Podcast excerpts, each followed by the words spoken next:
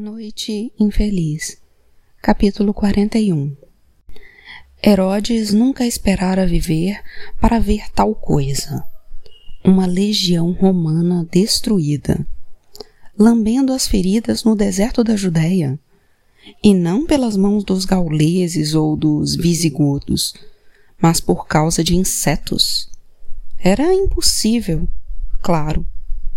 No entanto, se você acreditasse nos boatos, era exatamente o que tinha acontecido. E por que não acreditar neles? Quem iria mentir sobre uma coisa dessas? Quem admitiria ser derrotado por um enxame de insetos? Herodes espiou pelas cortinas de sua liteira, que seus escravos levavam de um lado para o outro nos ombros. Havia viajado um dia inteiro e metade de uma noite, tentando alcançar os romanos que soltara como cães em seu próprio reino. Os romanos, que acabaram por se provar tão ineficazes quanto suas próprias tropas. Ele percebeu que havia sido um erro envolver Roma. Sim, havia o benefício de lisonjear Augusto César, de dar a Roma o crédito pela vitória mas Herodes não tinha considerado a possibilidade de eles falharem. Se isso acontecesse, a culpa recairia em seus ombros.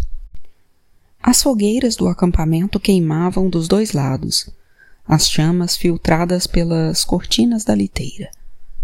Acampamentos romanos eram, em geral, cheios de energia, música e conversas repletos da camaradagem de soldados descansados e embriagados com vinho. Mas esse campo parecia um cemitério. Os homens estavam sentados em silêncio ao redor das chamas, assustados. Claramente começavam a perceber o que Herodes já tinha percebido. Estamos lidando com mais do que um ladrão e um bebê aqui estavam chegando à conclusão de que o Deus dos Hebreus tinha tomado partido. Estava zombando deles. E, mesmo que fosse só o Deus dos Hebreus, ser inimigo de qualquer divindade era, no mínimo, uma desvantagem tática. Herodes, no entanto, estava habituado a esse sentimento. O Deus dos Hebreus vinha zombando dele havia anos, humilhando-o com cada gota de sangue que escorria de suas feridas abertas. Com a dolorosa secreção amarelada que escoava de partes que ele preferia que permanecessem saudáveis. E essa humilhação estava ficando pior com o tempo, conforme seu corpo enfraquecia. Herodes sabia disso embora preferisse afastar esses pensamentos. Você já viveu todo esse tempo e ainda não o matou? Nada o matará. Às vezes ele se perguntava se esse Deus era de fato capaz. Pode um homem ser maior do que um Deus? A liteira de Herodes foi colocada no chão, com cuidado, e seus artesãos abriram as cortinas. Eles ajudaram seu frágil rei a ficar de pé. Ajeitaram com gentileza as roupas amarrotadas da viagem e então o levaram para uma tenda comum no centro do acampamento, cuja entrada era guardada por dois soldados romanos de armadura completa e ladeada por tochas acesas em postes altos. E, embora Herodes não pudesse vê-los, uma dupla de homens feridos, em especial, fazia um esforço tremendo para não chamar a atenção enquanto ele se aproximava. Gaspar e Belchior deram uma olhada ao redor da barraca em que Pilatos entrara. Os dois cuidando dos minúsculos machucados causados pelos gafanhotos. A tenda de Pilatos era bem simples, mais espartana do que romana, na opinião de Herodes. Algumas poucas cadeiras para receber oficiais, uma cama que parecia nunca ter sido usada e um capacete polido e um peitoral arrumados em cima de uma penteadeira, ao lado de uma espada.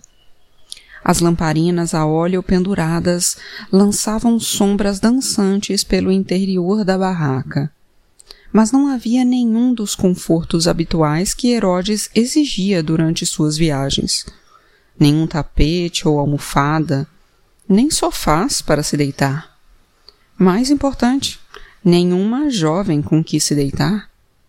Isso não era jeito de se ir para a guerra. Pilatos estava de pé em suas vestes formais roxas, as costuras adornadas com padrões de folhagem cerzidos com fios de ouro. Ele saudou o rei fantoche da Judéia com uma reverência exagerada, tomando cuidado para não fixar os olhos nele por muito tempo. Tinha ouvido relatos a respeito de sua aparência doentia, mas, quando realmente o viu, com a carne apodrecendo e os dentes escurecidos, os olhos amarelos e as feridas. Pilatos ficou discretamente chocado. Rompendo com o protocolo, ele decidiu não beijar a mão estendida de Herodes, e em vez disso, abaixou-se e a tocou com a testa.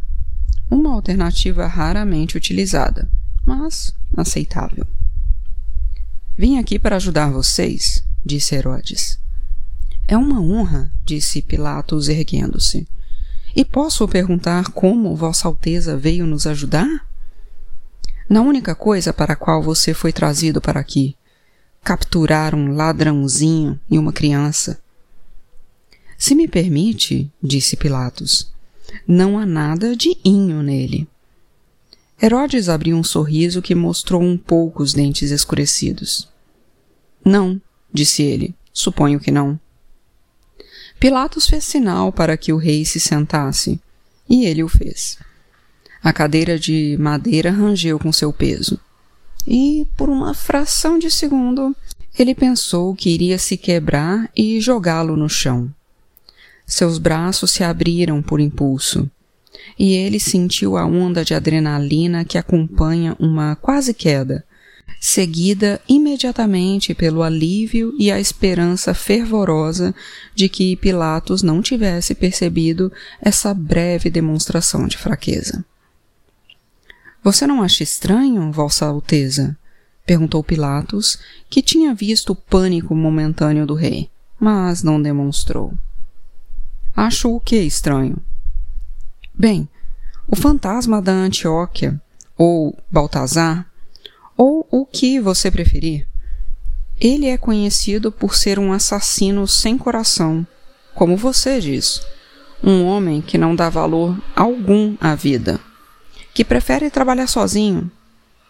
E? E você não acha estranho que um homem desses esteja com um casal de judeus e um bebê? Homens como ele só pensam em si mesmos só está viajando com eles porque existe alguma vantagem nisso, garanto. Mas não estou preocupado com o fantasma da Antioquia, comandante. Estou preocupado com o fato de que foram incapazes de pegá-lo. Com todo respeito, Vossa Alteza, estamos lutando com forças além de nosso controle. Com todo respeito, seus homens foram vencidos por uma criatura que eu poderia esmagar entre meus dedos. Pilatos era político demais para dizer as palavras que tinha na ponta da língua. Profissional demais para dar a Herodes o menor indício de uma expressão reveladora. Herodes ficou de pé, determinado a fazer valer seu argumento, enquanto encarava o jovem oficial do alto. Em trinta anos de reinado sobre os judeus, passei a acreditar em uma verdade muito simples, disse Herodes, que o tempo deles nessa terra está quase acabando. Tudo o que eles têm são histórias antigas, velhas tradições, contos sobre reis e líderes antigos, uma magia velha e um Messias que fica só na promessa de chegar, mas nunca vem. Tudo em torno deles é velho. Está tudo no passado. Estou interessado em novas tradições, novos impérios. Eu construo coisas novas, e eles reclamam. Estabeleço novas leis e eles reclamam. Mas não dou ouvidos, porque eu sou o futuro. E eu certamente não os temo, ou temo Deus deles. Porque o tempo de Moisés e Davi virou poeira. O mundo pertence a César agora, aos homens, e estou aqui para me certificar de que vai continuar assim.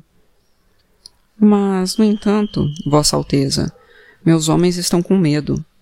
Estão com medo da ira desse poder, desse Deus. Se eu fosse eles, teria mais medo da ira de Augusto. Visão. Essa era a qualidade mais importante de um líder.